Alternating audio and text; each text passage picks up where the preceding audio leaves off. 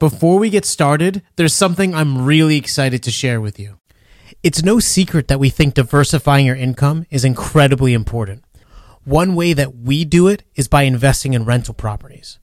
We've done a ton of research, interviewed experts, and invested over $100,000 of our own money in income producing rental properties. I am proud to announce that we're launching rental properties for passive investors.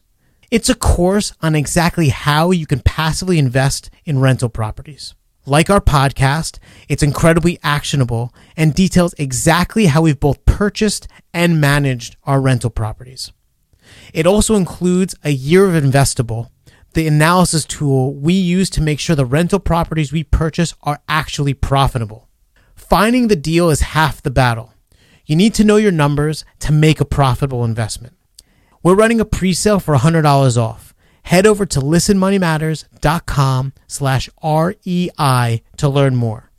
That's listenmoneymatters.com slash REI for $100 off rental properties for passive investors. Hey, what is going on, everybody, and welcome to Listen Money Matters. I have enough money to last me the rest of my life, unless I buy something. my name is Thomas, and I'm here as always with my good friend Andrew. How are you, and what are you drinking, man? Good, dude. And uh, just, just, I've kind of been chugging the last few minutes a Blunderbuss barley wine ale. That is oh, surprisingly barley good. wine. Yeah, I mean, I haven't really had before, but it was like says in the bottom, aged in oak barrels, which like gets me every time. I'm like, ooh, I love oak barrels. This one was aged in rum barrels, then transferred to whiskey barrels, then transferred to sherry casks. I'd be like, take Three- all my money. Triple aging process. And for any brewers out there, go ahead and take that. Mm, that's right. So this is a I bet I bet you like a knowledgeable brewer would just be like that. That's a terrible idea. You're gonna totally upset the flavor profile. You have no idea what you're talking about. But uh, that's okay because this is a money podcast. That's right. We know nothing about beer besides if it tastes good or not. We know how much it costs. That's right. I was talking to my the Whole Foods cashier yesterday, and she was like, "My sister drinks nothing but Natty Light because she says it gets her the Ah. best best bang for her buck." And I was like, "It'll get you the the most ounces for your buck." yeah. So It- it's actually low ABV too. I, I guess if you if you really don't want to pay a lot of money for something that technically can be called beer, and you want to drink a lot of it before getting drunk, then yes, natty natty ice or natty light or whatever it is, uh, that's your go to right there. But that and Busch And give me like flashbacks to college.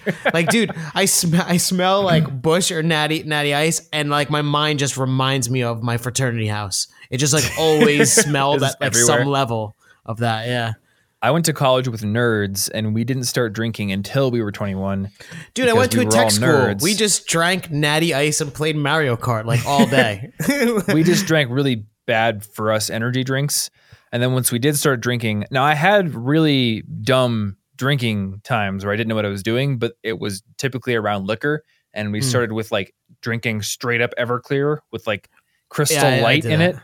And then like that, Jaeger. that gives you like full body shudders. it's real bad. Yeah. E- Everclear. Um, I mean that that is like so strong. but my first beer was uh, Leinenkugel Summer Shandy, which Ah. I still like See, quite a you've bit. always been a shandy guy. I've always been a shandy. Well, so I always hated beer, and shandy is what got me into beer. Hmm. And then eventually, I transitioned into Blue Moon, and from there, I transitioned into liking like the wheat beers and pilsners and things like that. Um, but I still am not a big fan of anything like an IPA or anything like a stout or porter. It's not my jam. Right, right. The uh, the most hipster I get with beer is the sours. Mm. Sours are good. That is true. All right, sir. So we're talking about a serious topic today, aren't we? Yes, we are. Not tea, not beer, but what to do when you have lost your job. Mm. Which So sucks, but you know. yeah.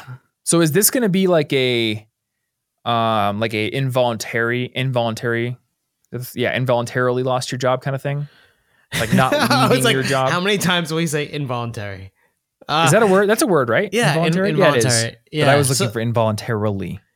Well, so I guess I was thinking of it like this, where you could you could definitely lose your job and you could be surprised Mhm. Um, but but I believe that in most cases, um, you won't be surprised for for a litany of reasons. For example, you know, um, I I used to work for iHeartRadio, and they're fine, but they've been slowly edging towards, and now are in bankruptcy. Really? Um, and so, yeah, and this has been like a really slow, drawn out process over many, many months. So, Mm. if this was like playing out, then maybe you might just start to prep anyways, you know? you can kind of see the writing on the wall. Yeah. Uh, I worked for Lehman Brothers and they went bankrupt. And somehow I had a job after the bankruptcy and there were like these few weeks where we know what the hell is going on. And so, like, that's prep time. Or like, uh, some states require people to, t- uh, your boss to give you like notice. Like, you have two months to, you know, fix your shit or, or we're going to fire you. Yeah. And maybe you know that regardless, your boss is going to kick you out. Um, and so this is like a two month notice almost. And so I think like Yeah. often, you know, or if you just, if you're doing a shitty job at work, you probably also know that you're doing a shitty job at work. Right. Um, if, if your employer hasn't mentioned to you that you're underperforming and they just can you, like your employer is a coward. Yeah. So, I mean, because that that's like the ultimate form of conflict avoidance, isn't it? Like, It- oh, I don't want to have the tough a tough conversation with this guy and tell him he's doing a shitty job. I'm just gonna Like- can him. Like, They call you on your way to work. They can't even like face you in person. or yeah, it's like an office space. Where like we find it's better to fire people on a Friday. That way they can't come in the next day. Uh, yeah. So I, I guess you would see the writing on the wall, and it would be nice if if companies would say like, okay, we have decided that you know in two weeks we are going to terminate your employment unless something amazing happens. Because I guess it's not like the law, but there's sort of this unwritten rule that if you're going to quit your job, you should put in your two weeks. Yeah. I mean, you give notice, they give notice, and there are certainly times where you could be completely surprised or, you know, maybe because of a merger and you're you're we're uh you're redundant or something. But I think often if you're real with yourself, especially if you're underperforming, you probably know. Um, and so like look, if you're gonna underperform, you might as well be prepared. yeah, I guess so. I guess you could also not underperform. True. but, but we won't split hairs. Um, I actually had a question. So, Mm. um, in, in all the movies that sort of like depict the financial crisis, like Big Short, Margin Call, stuff like that, Mm. uh, there's kind of this sense that like it all just sort of hit at once, yeah. and like a certain few people saw that it was coming. You know, like um, what was it? Scion Capital knew that this was coming because they dug into the math and they shorted all these housing bonds and everything. But everyone Right, else right. just sort of like got blindsided. Um, was that how it was, or did Lehman Brothers like did they see the bank's bankruptcy coming, or was it just like a smack in the face? You know, maybe maybe upper management did. Everyone that I knew, and I, I knew people who were my manager or their manager's manager, and and whatever, and we were all like shocked, like completely. We, we had no idea. Okay, Um, so and, and so like, it really we- was we- like a blindside kind of thing. it was, and we we had saw the stock market declining, you know, and like the people were, uh, I don't know, shorting Lehman stock and stuff, and but management sent emails out, we're fine, this is bullshit, and I guess like you maybe maybe your mind never goes to extremes like that. Mhm. So like for something like that to happen, even if someone told you it was going to happen, I, I almost feel like you'd be shocked anyways. But we Yeah. are completely blindsided. I, I guess it's kind of like the whole uh, thing where when you know your bank account isn't doing so well, you don't want to look at it. Mm. Where you kind of like you don't want to tell yourself that it could be the worst case scenario. And then someone So- tells you you have zero dollars, and you're like, "What?" Even I though never like saw you this coming. know. How could I have possibly seen this coming? yeah, I guess you just you want to tell yourself that oh, it's it's just a blip, or Yeah. like that real estate broker says in um, in The Big Short, it's just the gully. Everything is going to recover. It's just a little tiny gully, little tiny dip in market demand. It's Mm. fine, but it's not fine. Okay, so say you you can see the writing on the wall. yeah, That gives you time to prepare for your eventual loss of a job. Uh, What do you do? Uh, so one, you should. We, we usually talk about like keeping two to three months expenses, um, in your checking account just Mhm. for life. Uh, maybe this Plus an emergency fund. Yeah, I mean, and plus an emergency fund, Yeah. and this is when an emergency fund comes in handy. But I think that like if you anticipate this happening, you want to hoard a little bit of cash, perhaps hold up to six months uh, expenses in Mhm. your checking account. Um, you know, you could hold less or more, and I think it really depends on your job prospects. But honestly, unless like I don't know, uh, you're a, you're an old school phone operator, uh, you you probably will be able to find a job in under six months. Old school phone operators, they're they're obsolete. So uh, Is anybody still operating? A, s- I, I bet you there are switchboards in operation in, in some parts of the world, Hmm. but maybe maybe I in think the, the Slovakia. automated switchboard was invented in like the 50s or 60s. Yeah, I remember my mom telling me because my, my mom was born in 1964, I believe, and she was telling me that when she was a little girl, one of her dream jobs was to be a switchboard operator for the phone company. And when she got old enough to do it, they had switched over to the automated switchboards. And she Ah. she had also said that one of her dream jobs was to be a cashier, specifically so she could press those heavy buttons on those big uh, cashiers with the curved front, where it Mm. basically had like those typewriter esque keys where it goes like thunk. Yeah. By the time she was 16 and was able to be a cashier, they had moved over to computer keyboards. oh my god. like she specifically wanted to thunk those mechanical keys. And I don't blame her. I've been in an antique store. Those things are fun to push. It, it would be satisfying for sure. We found one. I took her to the salvage store in Des Moines and uh, they had one there and she was like, she was freaking out. It was great. so one one thing that I think uh, people don't do, and it's it's not even if you're gonna like lose your job. I think you just kind of do it anyways. Mhm. You you gotta keep your resume like constantly updated and your LinkedIn profile constantly updated. Like I used to do it yearly. And uh, every time after like a big project, so you do this thing, it takes like you know I want to say like 80% of the time you're at work, you're just doing like nominal, you're like shoveling shit, doing what you normally do, whatever. But Yeah. occasionally you might get like a special project. Mhm. Um, Or promotion. yeah, or, you know, or promotion, or you did something just that was just very interesting. You know, after you finish that, you have to get it on your resume and in LinkedIn because it's like on the top of your mind and Mhm. uh, you're not going to be able think to the big thing it is, as like, well. Even if you're an employee, you have to constantly think of yourself as a business. Yes. Um, and the, the, you know, we're not saying you have to go start a business or be an entrepreneur, but you're, there's always some degree of like selling yourself and putting your your best foot forward. And if you think about somebody who's a public figure, like an actor, or you know, like a somebody like Gary Vaynerchuk or um, famous musician, they're always they're always positioning themselves to promote their latest thing. Mhm. So even if they're not like necessarily looking for a new gig, they are always like open to that possibility and they're always presenting themselves with their best and latest work. Because you never know. Yeah, you never know. You know, you could have you could be pretty happy in your job right now and you've been working there for 10 years, but secretly in the back of your, your mind like 10 years ago you really wish that you could be like this special network engineer for Cisco where they they didn't have a job opening and you got a Mhm. job somewhere else. And now they have a job opening and they see your resume on LinkedIn and it's like perfectly updated and they see that you've gained all these certifications and you've got all this experience.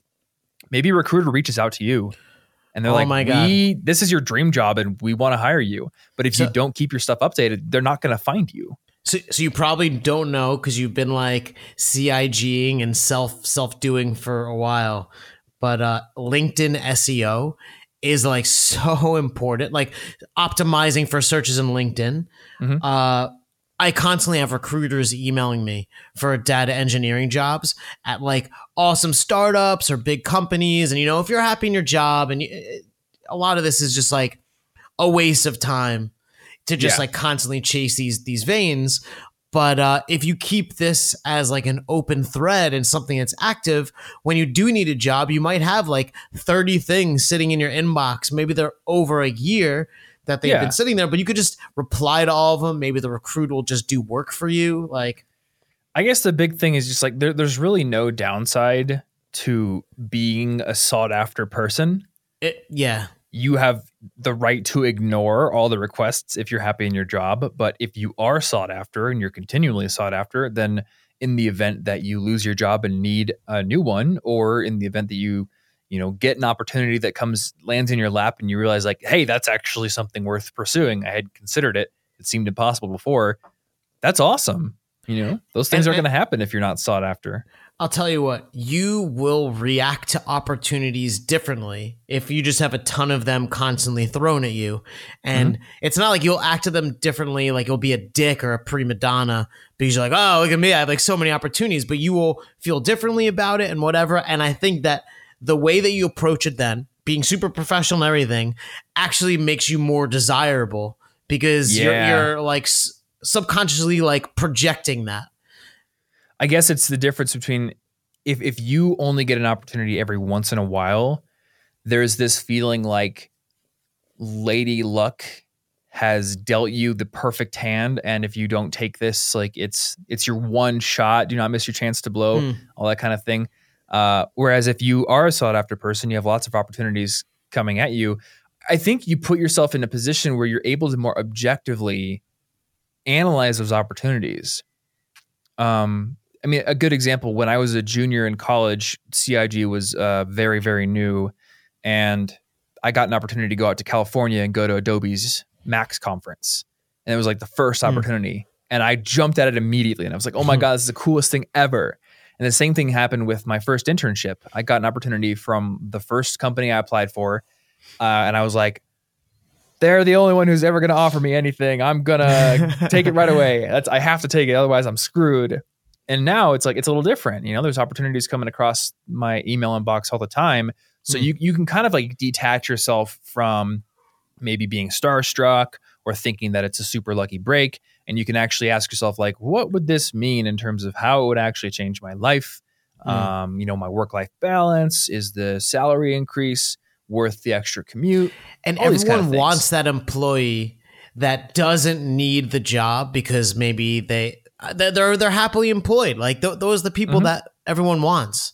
And so yeah, I think like when you can ask those questions, like what you know, can you work from home and stuff like that, it, like it actually projects good things. I think, but Yeah. uh, one thing that uh, I I imagine I, I think that you do um, I don't really do. I, I don't. I actually haven't done it for a while because I don't kind of. I don't care anymore.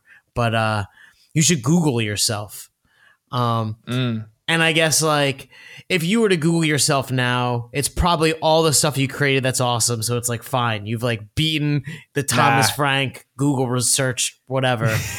uh, I don't know. He's he's still like half the page. that's right. There's another Thomas Frank. It's it's a and common. he's the only one with a Wikipedia. So like Mm. his face is what shows on the sidebar when you Google me. But, But- uh, if, if you don't have uh, a, huge college website like Thomas, like you may search your name and on page one or two, there may be something embarrassing or you just don't want a, a, an employer to see. And like think of whenever you find someone new in your life or whatever, you Google them. Like you'd be crazy not to. And so to think that your employer wouldn't, I mean, Wait, do you? I, I Do you Google like every new person you meet? when people email me and they, they ask a question and and I'm just like sometimes it's just like whatever but sometimes I'm like oh who is this? Or someone wants to advertise on the show or I, I don't know Ah. just like I tend to look people up because I, I won't go a lot of times people will be like hey I'm in Hoboken. I want to grab a beer. I'm like all right let me not get murdered. Let me just uh, see if they're real and you know I I don't know if I've actually met anyone for a beer yet in like Denver. Hmm. I don't know. It's usually it's just like there's not time. maybe you should start a personal finance podcast Yeah, I guess I could do that and, and then base it around beer.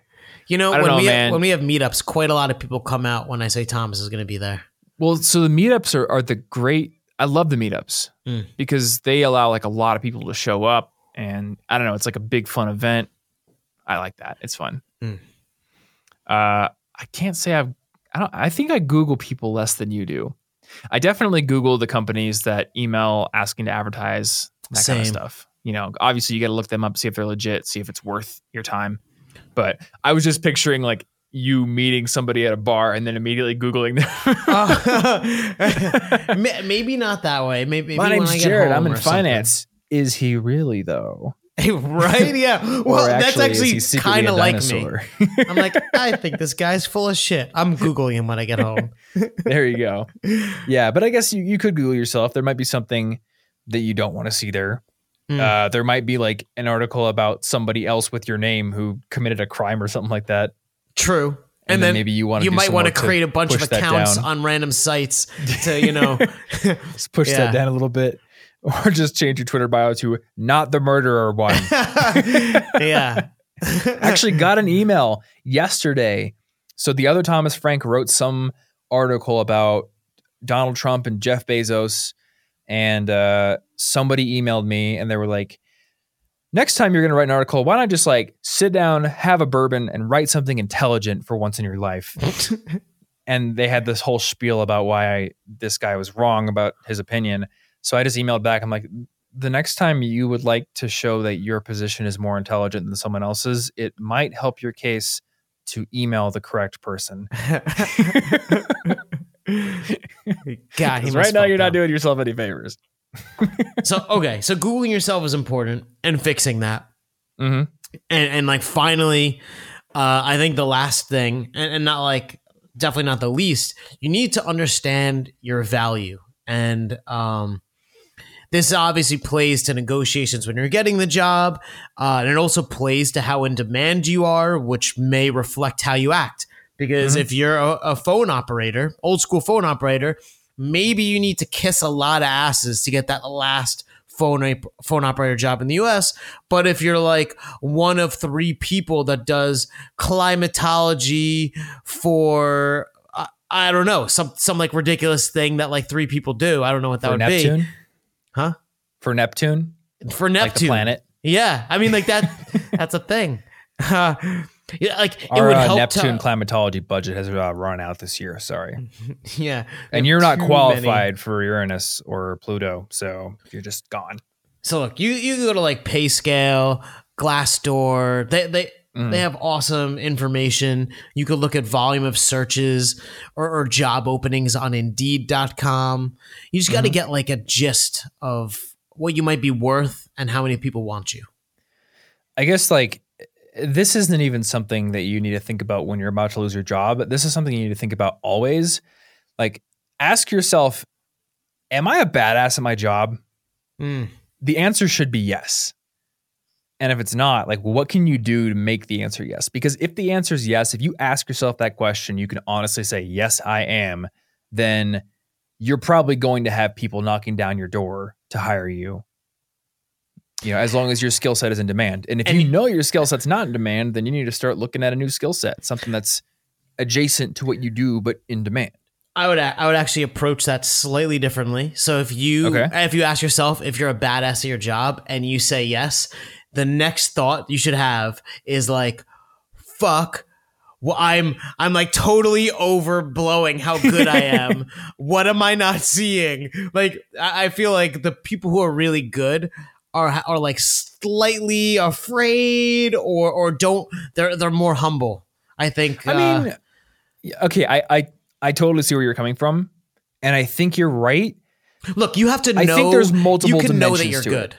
Huh? Yeah, like the whole thing about like the wise man understands that he doesn't know anything, that Mm. kind of thing. So like, it's a careful balance because Right. I think the lowest end of the spectrum over thinks their ability, and the the top end of the spectrum completely underthinks their ability, you know, or undersells their ability. And so you have to should, be real with yourself, which is hard.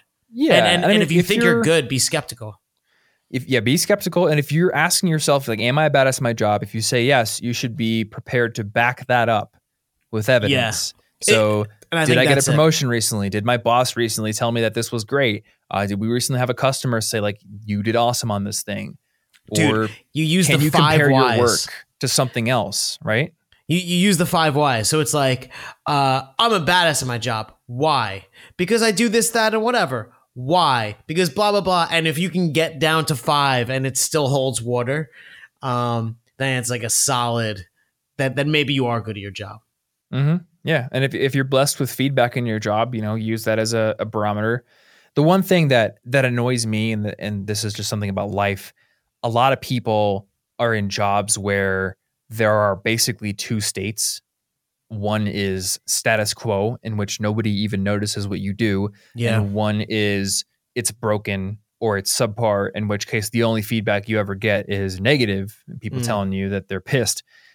It, kind of sucks to be in a job like that because if you do a really good job, like people just never notice. Yeah. It's it's you- you never hear and anything so, about it. Yeah. Yeah. So you know, we're in a job where we get tons of feedback because it's a media job. So it's Mm. it's kind of like different. But I have to wonder, like in your your data engineering job, or maybe at Lehman, you know, how much feedback did you get about your work? So at Lehman, it was like uh, a very big corporate company, and so like feedback and like 360 reviews and all that stuff was like baked in. Um, And so you, if you were smart, kind of thought about that and prepared for that. At iHeart, it was more like if my team likes me and my manager likes me, I'm fine. Really? So you you never really heard like, hey, you really optimized the shit out of that database. It, it would weekend," be from within the team might say that, and they would Yeah. never say that about me. They kind of be like, it would be like, um, yeah, that was good, and maybe that would be like the extent of it because we all were doing the same thing, so we kind of yeah. Yeah, I could see them not being, you know, overly super I mean, like we're not gonna have like a, a team meeting and like, oh my god, Andrew, you were you you were so good last week. Never happened. At least you indented all of your code correctly. Oh, it was great. right? Man, we ran that shit through a linter and we got zero error, errors. Amazing. um, okay, so before we move into the section of what to do after you've lost your job and this shit has hit the proverbial fan, um, I did want to talk a little bit about the importance of if you see the writing on the wall, trying to learn a new skill if your current skill is not going to Hmm. serve you in the future. So, a really good example. Um, my mom and my dad divorced a few years ago, or maybe two years ago at this point, and my mom realized, okay, if my husband my ex-husband's moving out of the house, my daycare business is no longer going to be enough to support this house, Mm. and I don't want to try to move out and do daycare from a different, like smaller house. It's not going to work. This location's amazing for it. So basically, like daycare is done. I'm going to lose my job, even though it's my business. I'm going to lose my job. Right. Uh, so in the months before she closed her business, she asked me like, Thomas, how do I learn Excel? How do I learn Microsoft Word, PowerPoint? Because all the jobs that I'm applying for and looking at require that, and I've never really had to learn them. So I got her a subscription to lynda.com and then she just like trucked through a bunch of courses on Excel and Word and everything and learned that stuff. So that way when she actually applied for the jobs that she wanted, she was able to get them. Hmm. And I imagine if you take the so you could like use Excel for years gently, which I think is like the the most people. There's like few Yeah. people who know like the formulas and stuff. And if you take a Lynda course, you probably know more intimate details about the program or whatever. Now people have been using it for a while because they're going to teach you all these nuances specifically and it will be fresh on your mind. Mm-hmm. Yeah. So I guess Well- just to sum that up, Did, did your Hey, mom get you a know- job as a result of your advice? yes, she did. Well, I mean, I, I mean, I want to say like it was her going to the courses. It Mm. wasn't just like me telling her how to do it. She went to the courses. Right. Um, I just got her the subscription. but you're still the prodigal son. Didn't the prodigal son like shirk his parents' advice and then go lose all of his money gambling and then have to come back home and like I, th- I thought the prodigal the son farm? taught his mom Excel, and she got it. we'll have to look that story up. I don't, I don't remember how it goes. All right. What do you do after you've lost your job? How do So I- you mitigate the damages and get back on your feet as quickly as possible? I think like the most uh, obvious and an important thing is like you just gotta cut spending to the bone Mhm. and and make a fresh budget. And uh, you know, like so, say you go out to dinner all the time. Like obviously you don't, or you go out to a really fancy dinner. Have a great time with like your wife, and at the end, tell her you got fired, and then then just don't go out again. but you you need to like nip in the butt or in the bud um, all of the extraneous spending. Like you have to go into uh, preservation mode. Yeah, that makes sense. So I guess list out your expenses in terms of needs and wants, Mhm. um, and then cut things down. You know, just cancel subscriptions for a while. I'm sure you can watch Hulu with the ads for a little while. uh, because at this point, like you you're on a shoestring budget and you're you're two and a half to three times in your checking account if you have it, hopefully, maybe more. It's now a runway, Yeah. and you're almost considering yourself as like a startup that currently has no cash flow, and you're trying to get things off the ground. That's a good way to view it, actually. You're the startup of finding a job for you. that is that's the app that you're building. yeah. um, yeah. So I guess the next thing you have on here, which I think is really important, is is to take personal responsibility for it. Mm. Uh, especially if you were let go because your company went bankrupt or some stupid political dispute or the boss hired his cousin because he needed a job and super nepotistic and all that kind of stuff. Like it's really easy to get into this bitter mindset where you're blaming everyone else but yourself. Yeah. And that may be true and it may be totally justified, but blaming other people is not only going to do nothing for finding you a new job, it's going to make you look bad. You Because lose no a matter how growth justified it opportunity. is. Yeah, you lose a growth opportunity, but no matter how justified the reasons are for blaming other people, it doesn't reflect well on you when you Mm. express that. If you're like in an interview and they're like, "Why were you let go from your previous job?" Oh, because my boss was an asshole and he hired his cousin. Like that doesn't make any, you know, doesn't look good. So try to try to like spin it into this is a new opportunity for you Yeah. instead of just focusing on the negative things that people did. I mean, I, th- I think you should take it as a learning experience because say, uh, say it really was the company and your boss really was an asshole and all those things that you would say. Well, you should still reflect and take notes because maybe your next job you should try to not work for an asshole or work for a shitty company. But much more likely, you or or the lack of you that you applied has some uh, that's like part of the reason and so uh, you should reflect honestly and maybe uh, change the way you are maybe the way you talk to your management uh, the way you uh, how much stuff you get done during the day or you convey that um, Yeah. it should be a learning experience I guess the thing to think about here is n- whatever the reason was for you losing your job doesn't change the fact that losing a job represents a big life change. Hmm. And big life changes are a perfect opportunity for changing your habits, for analyzing what you're doing and what could be done better. And usually, once you get over the initial, you know, negative shock of losing the job, um, the fact that you're moving to a new chapter of your life can actually generate a lot of motivation on its own. yeah So utilize that. All right. So the next thing you want to do uh, is to file for unemployment, which is actually something I've never done. So how do you do that, and what does that even entail? So so we're we're gonna include a link Okay. um, in the show notes, and you just just apply online. My my sister actually uh, was a ballet dancer. Now she does like uh, stand in work uh, for like TV shows and movies and stuff. And uh, like the show may do filming, and she may be required for three weeks, and then maybe she's off for two weeks until she gets another gig or whatever. And so she actually is constantly on and off unemployment. Um, Really? yeah, and the whole- the whole thing is like uh, this is money that uh, is available to you. I mean, it's not an enormous amount, but like shit, you'd be crazy not to take it. And I think Yeah. one thing important to say is uh, you won't get unemployment if you're fired for cause. And for various reasons, even if you were fired for cause, your boss may say that you won't qualify for unemployment. Apply for unemployment because the burden of proof is on them. And even if you were fired for cause, they often won't be able to prove beyond doubt. And, and the courts tend to favor people applying for unemployment. Blah, blah, blah, blah, blah. Always apply. You'd be ridiculous not to apply. When you say for cause, you mean like it was your fault that you were fired? Like you were pouring nacho cheese from the break room down the drain. You mooned your multiple- boss. You kept mooning the boss. Like kept moving right, the boss. fired. That's pretty bad. He kept doing it. I mean, he did Yeah. it six times, so we fired him. five times. It's it's funny, but the sixth time, not really. No, it's it started to get old. you just got to know when to let a joke go. That's right. Yeah, yeah. no, I'm not from Kazakhstan. Uh, and okay, anyways. okay, so so apply, and apparently you can also appeal if you're denied. Yeah. So there's processes in place. Um, unemployment is that that's a government program, right? Yeah.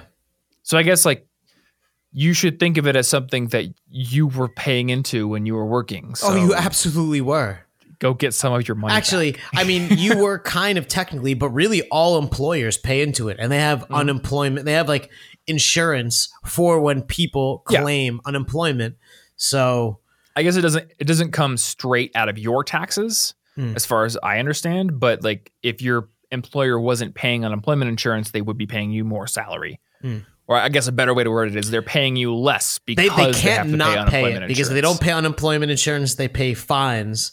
I know from a wonderful experience that I've had. I uh, don't pay it because I had to fill out a specific form to opt out of it. Mm. But I only can do that because I'm the one officer in my company and the one employee in my company.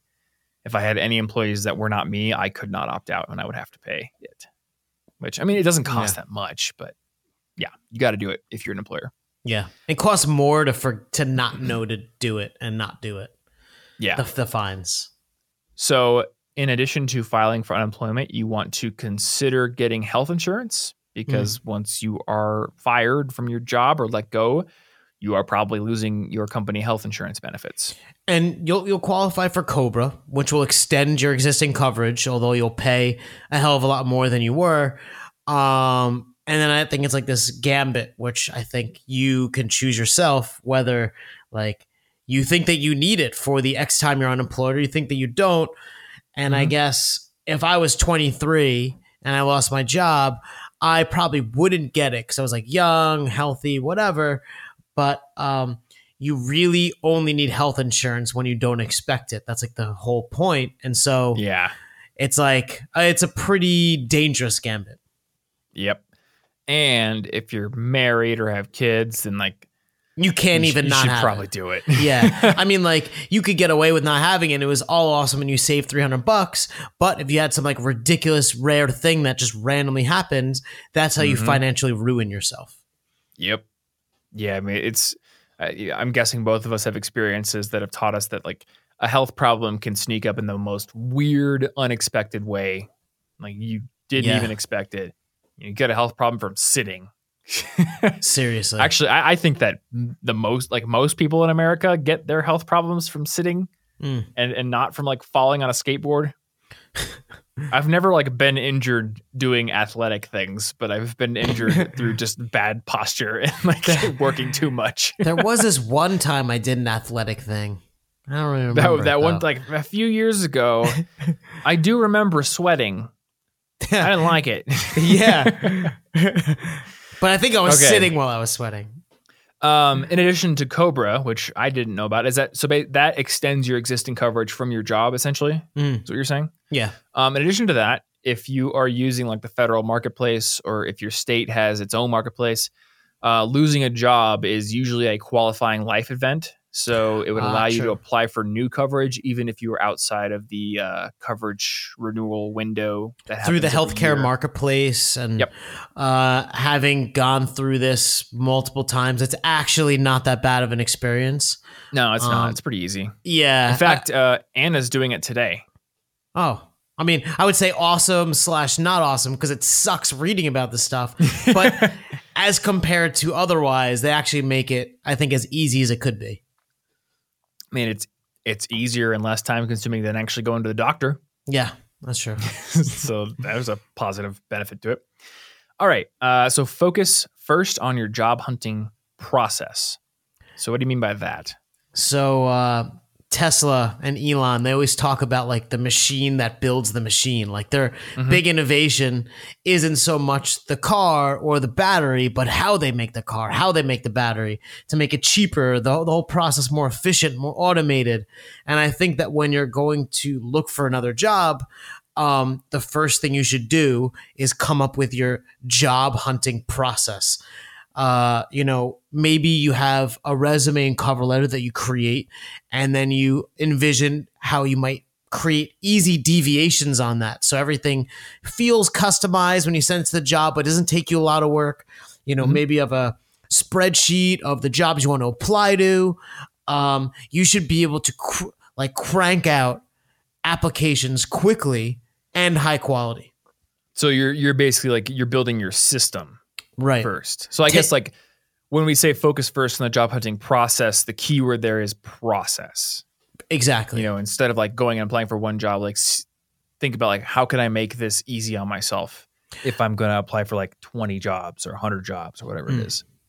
Um, and I, I guess like a good example of this is you were a data engineer, Mm. so you used tools like uh, Hadoop. Is that one right? yeah. Um, you probably use like SQL, probably use like Django. So you're applying for a bunch of, of jobs. Maybe one, you know, wants a data engineer and they specifically want Hadoop experience.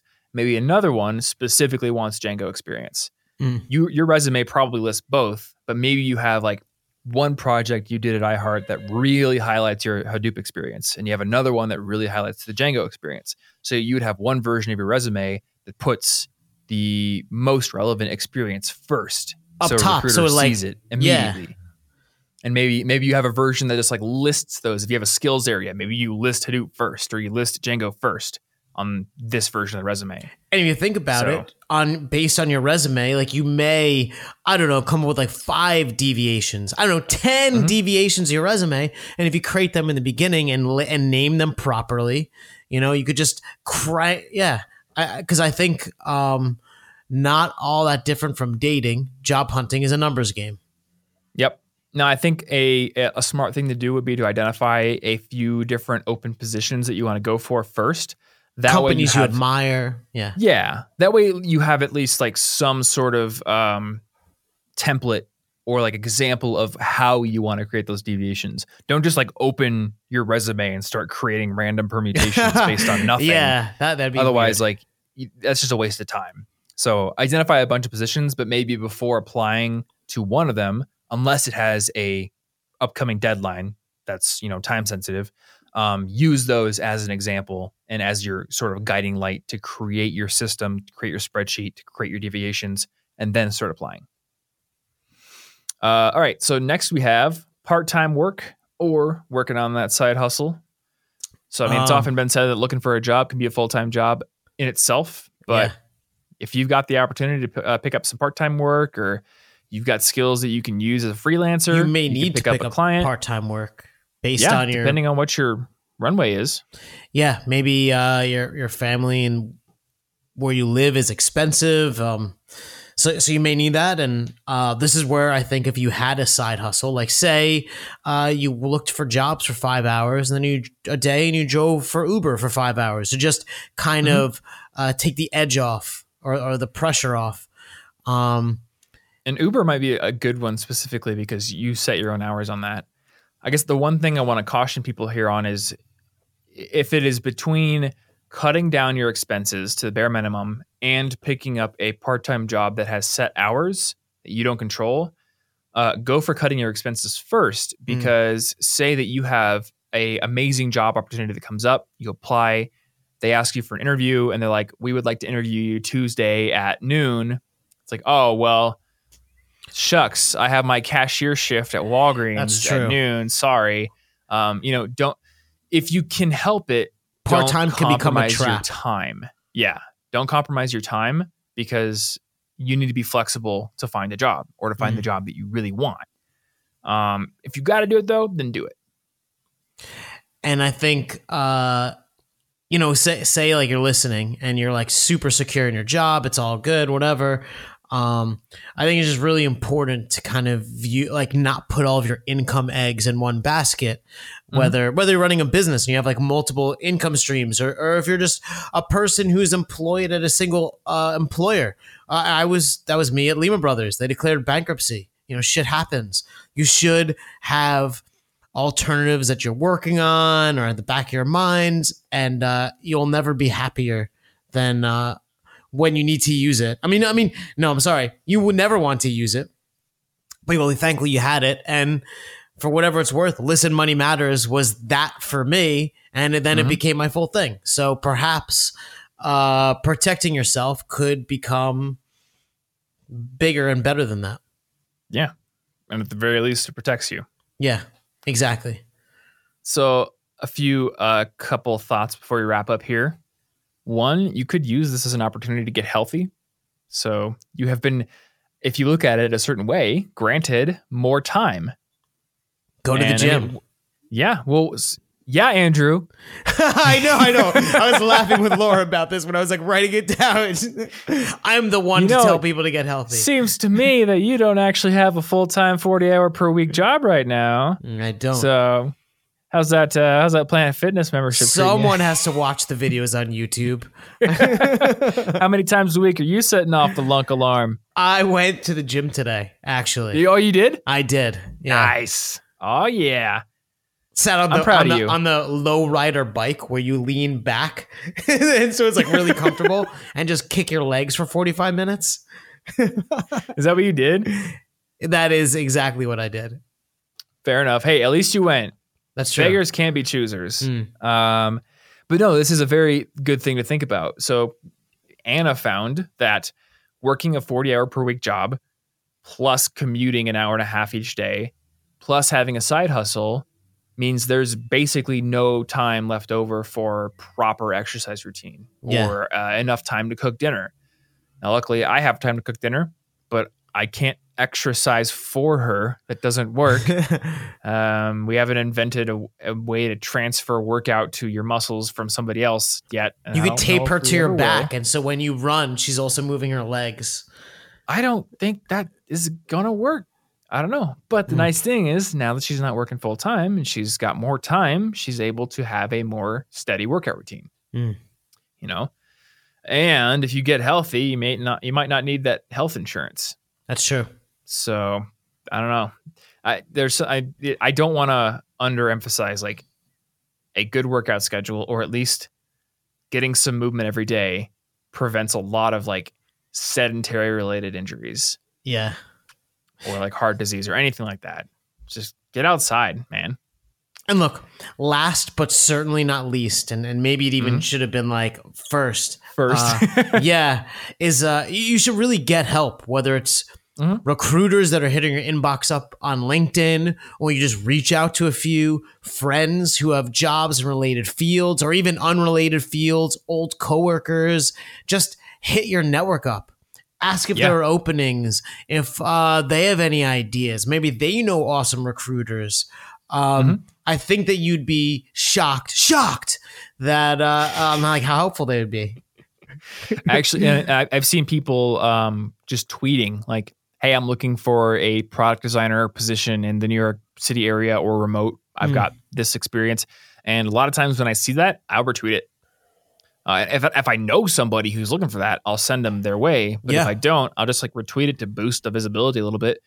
Because as somebody who runs a business, I, I'm now on the other side where I realize like If they did that for need you, to hire really good nice. people too and that it's really hard to find good people like you think it's hard to find a job it's also hard to find people to do the job you need them to do And so look- anything i can do to help connect people i'm going to try to do if you know your friend is awesome and they're gonna crush whatever, and uh, there's a job, an opening at the company you work for, Mhm. more times than not, you, the one getting your friend a job, will get a financial incentive to get them placed.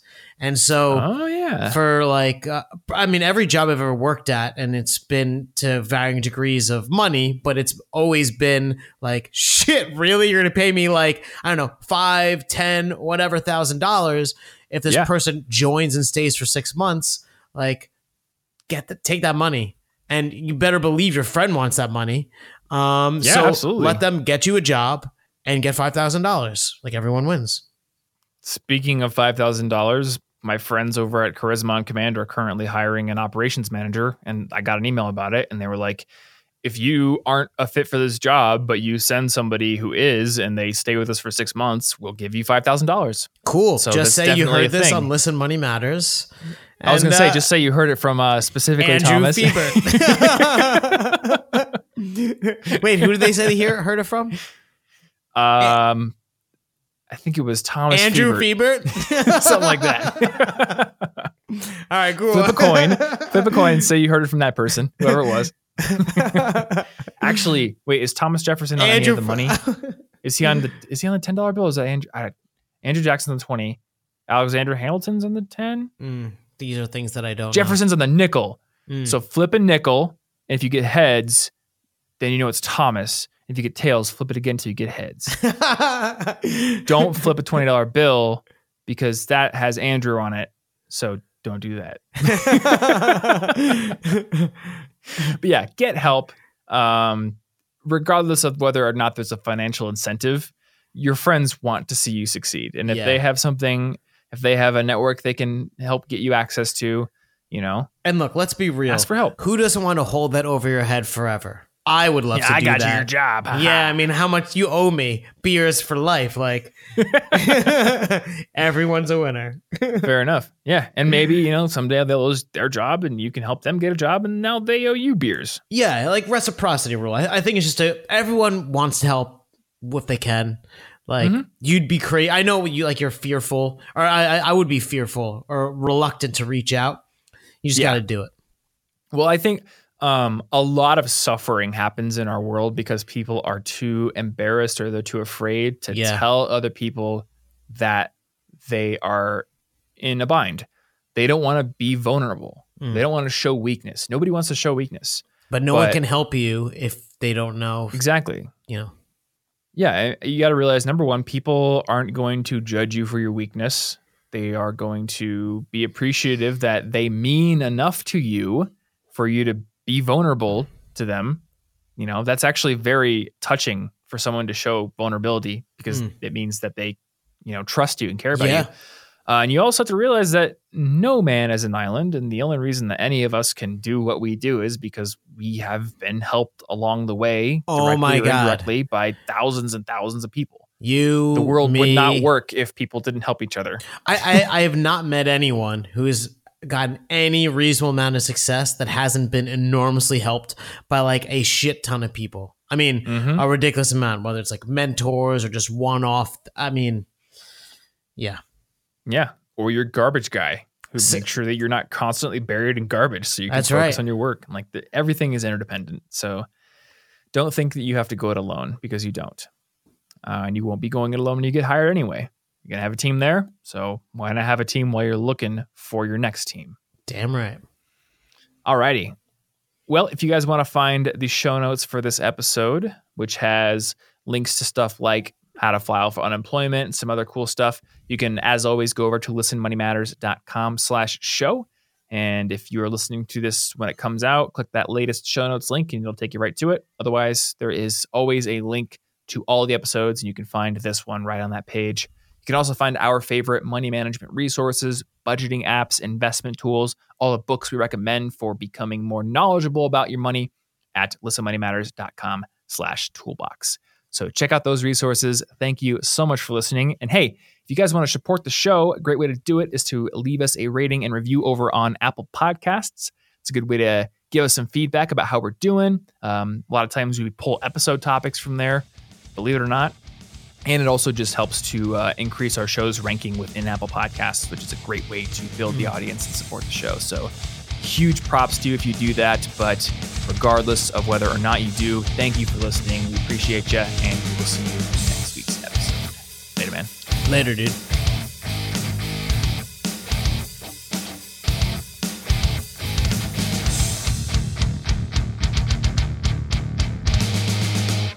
Please tell your friends about this show.